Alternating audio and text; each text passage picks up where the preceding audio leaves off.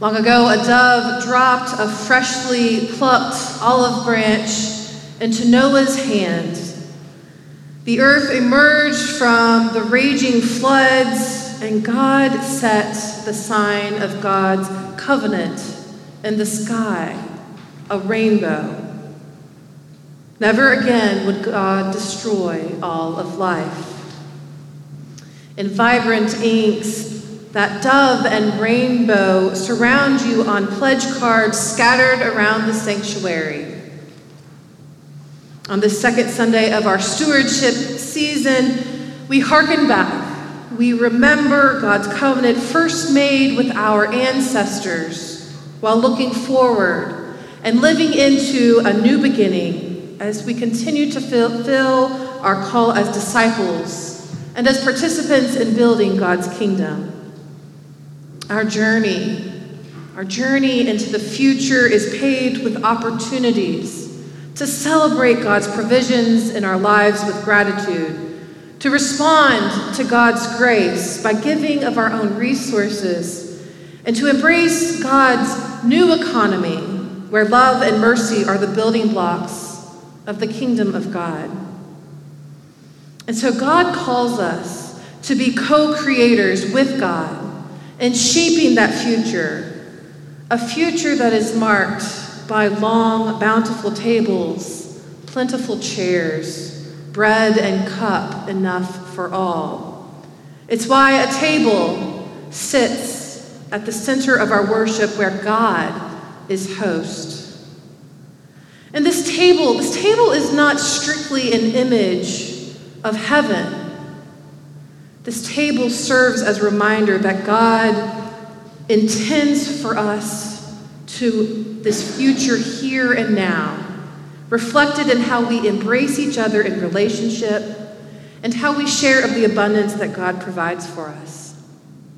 And so we turn to that table scene in Luke's gospel, and we hear those words anew that Christ said on his last night This is my body given for you. This cup is a sign of the new covenant. Do this in remembrance of me. So from Luke 22. Now the festival of unleavened bread, which is called the Passover, was near. The chief priests and the scribes were looking for a way to put Jesus to death, for they were afraid of the people. Then Satan entered into Judas called Iscariot, who was one of the twelve. He went away and conferred with the chief priest and officers of the temple police about how he might betray him to them. They were greatly pleased and agreed to give him money. So he consented and began to look for an opportunity to betray him to them when no crowd was present going to move ahead to verse 14. When the hour came, Jesus took his place at the table and the apostles with him.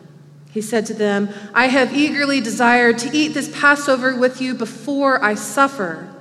For I tell you, I will not eat it until it is fulfilled in the kingdom of God. Then he took a cup, and after giving thanks, he said, Take this and divide, divide it among yourselves. For I tell you that from now on I will not drink of the fruit of the vine until the kingdom of God comes. Then he took a loaf of bread, and when he had given thanks, he broke it and gave it to them, saying, This is my body, which is given for you. Do this in remembrance of me. And he did the same with the cup after supper, saying, This cup that is poured out for you is the new covenant in my blood. But see, the one who betrays me is with me, and his hand is on the table. For the Son of God is going as it has been determined, but woe to that one by whom he is betrayed. This is the word of the Lord. Thanks be to God. How we use our money matters. In our Western American culture, we don't particularly like talking about money, at least in polite company. Yet, money may be the most constructive and destructive material thing in this world. We know that money influences untold numbers of things in our lives, including our faith and our relationship to it, and our relationships with others. We pastors often dread talking about money because it is uncomfortable, it's tense, it's sticky, and we know that for many of us, our wallets are slimmer than we desire, and the bills keep stacking up. I'll admit in my own life, I feel like all I've been dealing with lately is money and insurance for the past four months after a huge tree fell on my property, causing unfortunate damage. It's okay, but it's still a hassle. My 17 year old car gives me stress. The holidays are coming, and of course, gifts are to be bought. I'm not saying anything that is foreign to you. Yet Jesus addressed money in Scripture more than faith or prayer, which speaks to our lives here and now. Just as we put faith in God for our spiritual needs, God works in our material needs as well. And so the tension that we might feel about this subject reflects us, redirects us to God's story and how our lives and resources reflect that divine story. And so think on this how do we need to reevaluate our own relationships with money? Does how we spend our money reflect our faith in God? And yet, always, God's word on how we use our resources and money is always liberating, it's always inviting and transformative, which is God's money story. And so we turn to the scripture where Judas Iscariot gets stuck, stuck in this destructive story of money, which may be all too familiar to some of us. Rather than engage in relationship with Christ, he yields to his desires for silver and betrays Jesus to the religious authorities seeking to kill him. They capture his attention with money, and arrest, torture, and death follow Judas's act. It's a hard piece of scripture that instigates Jesus' road to the cross and the scripture probably isn't the one that comes to mind when we think of stewardship and money. If you're like me, you want to skip ahead of Judas's betrayal and focus on that powerful scene where Jesus invites us to taste and see God's new covenant at the table. But it means something that these two stories flank each other, should speak to us and remind us of the world story that is too often caught up in fear, scarcity, and despair, when we, as people of faith, are invited to embrace God's story of abundance and mercy. So, in this instance, money distorts Judas's view, it narrows his view, his vision, it breaks relationships, and it causes death.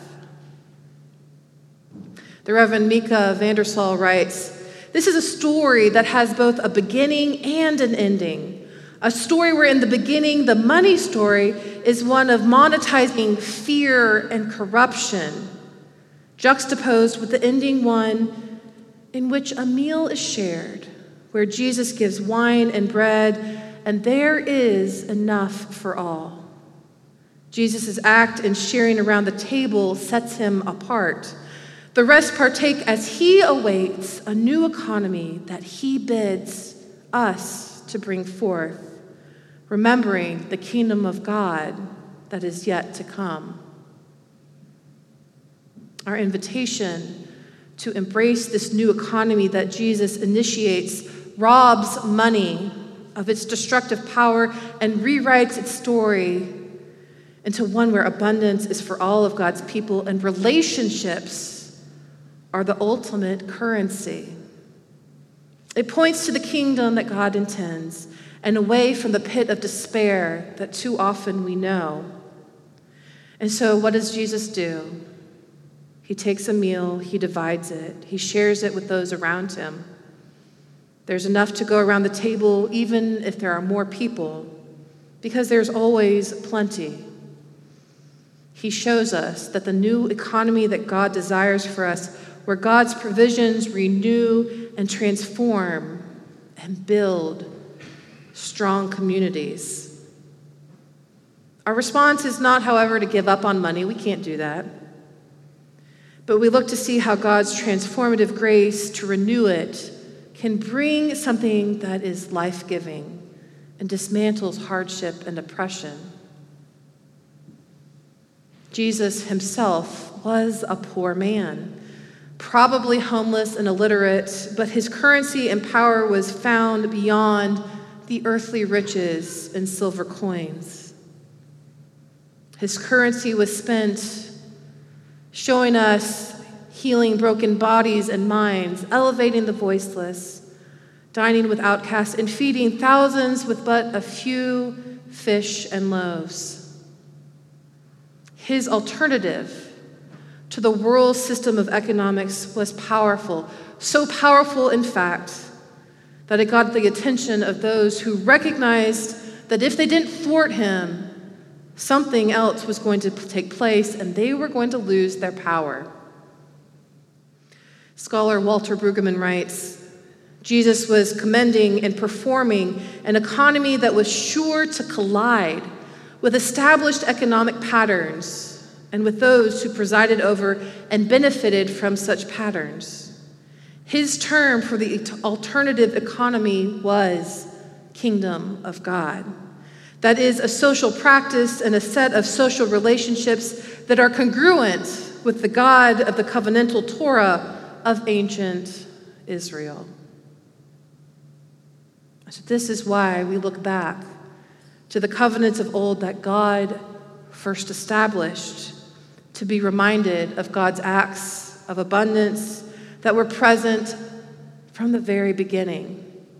God provided for the Israelites in the wilderness, even when they worshiped other gods and screwed up time and time again. God provided a dynasty for King David, even when his family and he sinned and forgot God time and time again. Knowing the path Judas was on, we remember how Christ still invited him to that table to witness the new covenant. Judas shared in that meal. He was welcome and provided for.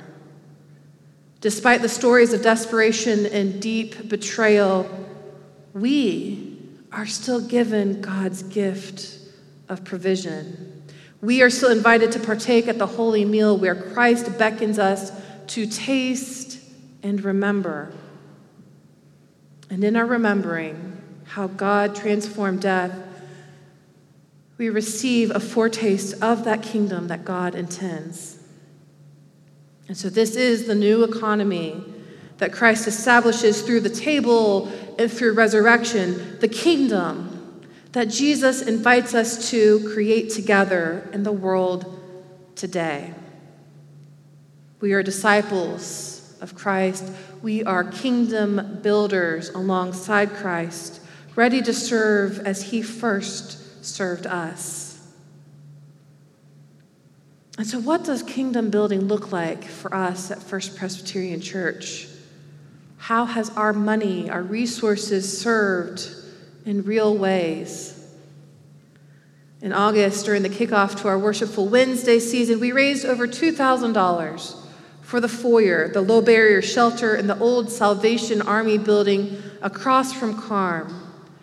This shelter allows folks experiencing homelessness with special needs to provide them with a, spe- with a safe place to sleep. Our annual Pentecost offering is being given to Austin East High School, just two miles from here, after tr- their traumatic year of multiple deaths of students by gun violence. We have given $4,000 to the Congo Leadership Initiative, a ministry we support that trains young Congolese men and women in leadership and entrepreneurial skills that helps them start their own businesses. The funds we give to the Volunteer Ministry Center, the downtown ministry that helps prevent and alleviate homelessness, is building 48 new supportive housing units in East Knoxville, only a mile from here.